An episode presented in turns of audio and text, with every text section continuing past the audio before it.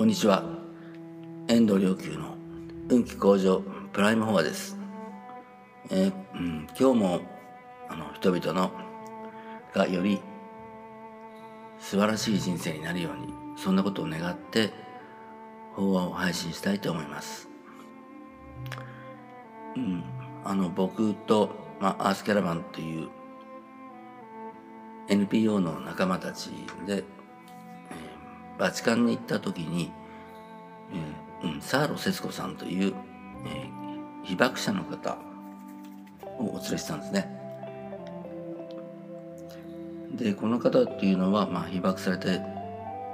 あの地下だかなんだか真っ暗闇になったんですけど、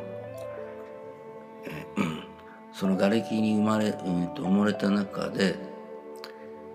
何かこう一筋のうん気が付いた時にどっかからまあ光が見えたと。でそのまあその光に向かってえ進んでいったらはっていったらまあそこがまあどこから出られたとそういう体験をまあ語られていた、えという記憶があります。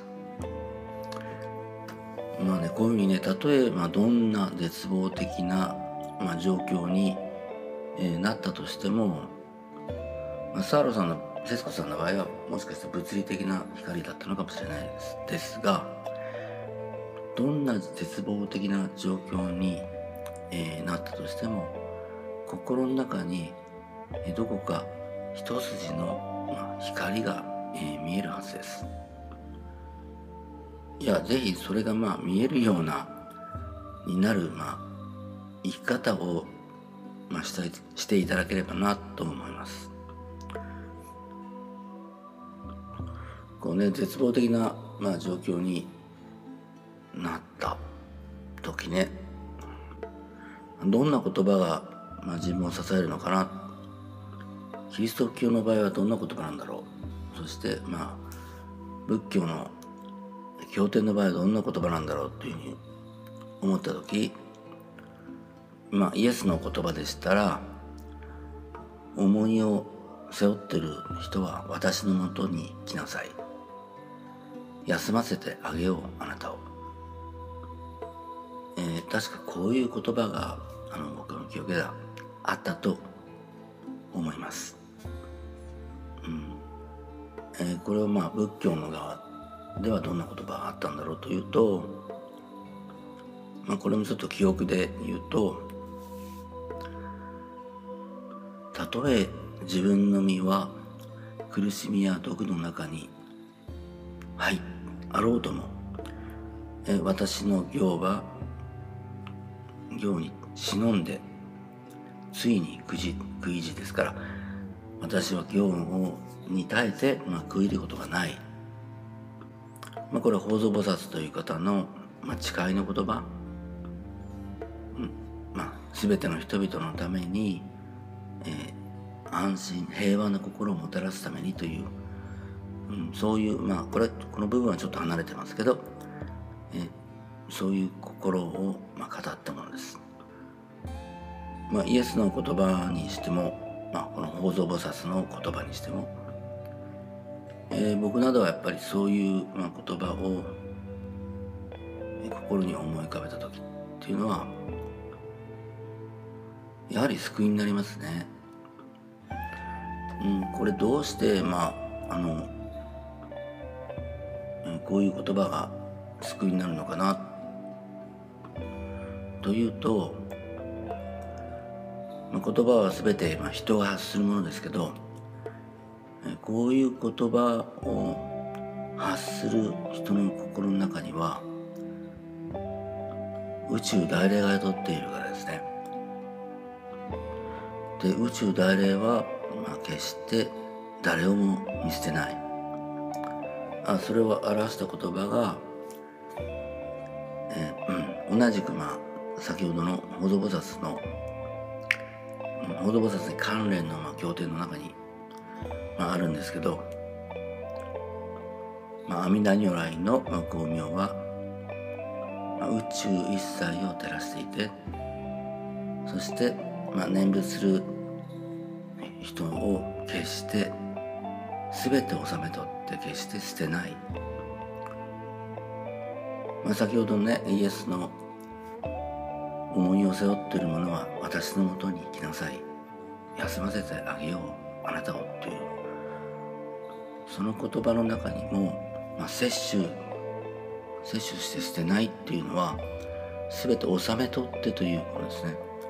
まあ、あの私の懐の中に入れてそしてあなたを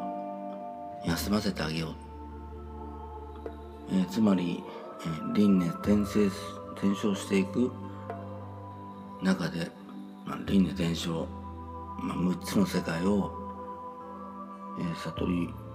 に目覚めるまでは存在というのは6つの、えー、世界、うん、つまり地獄やガキや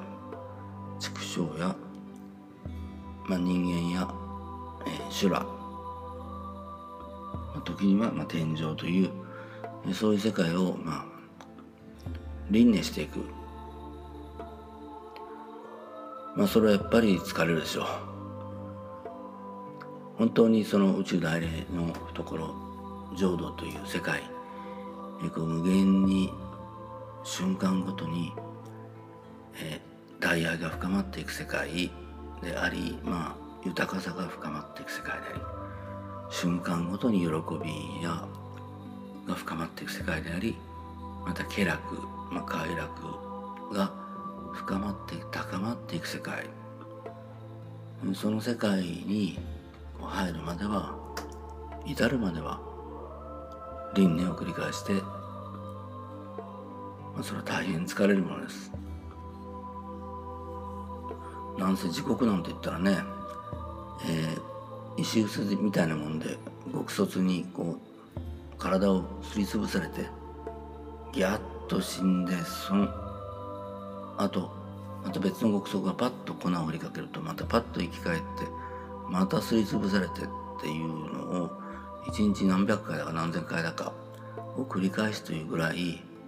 大変な苦しみを体験しなきゃいけない。ね、人間界に、いたといたとしてもイケイケブイブイで有頂天になってるまあ有頂天っていうのも天上界の最高の世界ですけどまあそんな気分になってるかと思うとえらい落ち込むような状態になっていたりとかそれは浄土の世界とは全く極楽の世界とは全く異なります。でそういうまあ輪廻の世界にまあほとほと疲れ疲れた。という人がやはり修行の道に入るんですね。そしてあの心の中のかすかに差す光、まあ、そこに向かって歩き続けることになるんですね。だからこの輪廻の世界輪廻の世界がもうほとほと疲れた。もうこんなこと繰り返したくないという。そこまでまああの本当に嫌にならない限り逆にこの輪廻の世界に人は執着します、まあ、そして同じパターンをまあ繰り返して、まあ、生きて死んでいくことになる。でもうそもう嫌だっていう本当に心と底から、まあ、自分の存在を根本からこう変えたいという人が修行の道に入りそして真実の、まあ、リーダーの道を実践して、先ほどのサーロ節子さんの言葉のように、まあ、光に向かって歩いていくことになるのだと思います。えー、法然上人の言葉にね、えー、受けがたき妊娠を受けつまりなかなかこう生まれないんですけど人間としての身を受けた人間として生まれてで愛がたき本願に愛て、まあ、なかなかこの、えー、光光の出口があるんだよってことを教えてもらうという、うん、そこからそこを招いている。光に気づくことはないけれどそれに出会った。そして発しがたき同心を起こして。うんつまりここでああその光に向かって歩いていこう。行じていくんだという心は、まあ、なかなか起こしがたいですけれどそれを起こして離れがたき輪廻の里を離れてさっきの話ですね。もうこの繰り返しパターンを繰り返していくことを、えもう嫌だと思う。だけど執着する。まあそこを離れてで生まれがたき浄土に往生せんこと。なかなかこの極楽浄土の本当に無限の喜びの世界に入るってことはもうなかなかないけれどもそうなること、まあ、それは喜びの中の喜びであると、まあ、あなたにとって、まあ、人生の旅路、まあ、そしてこの輪廻の旅路。はいかがなものでしょうか。いつか魂のお出会いをしてもし共にその極楽にの世界に入る修行の道に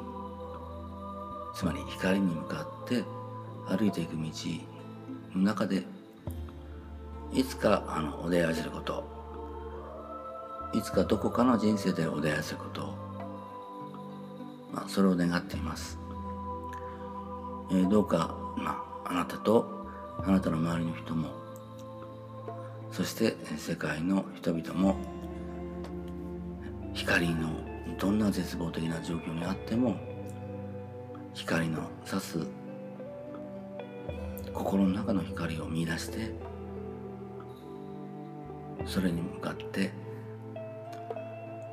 歩いていかれますように。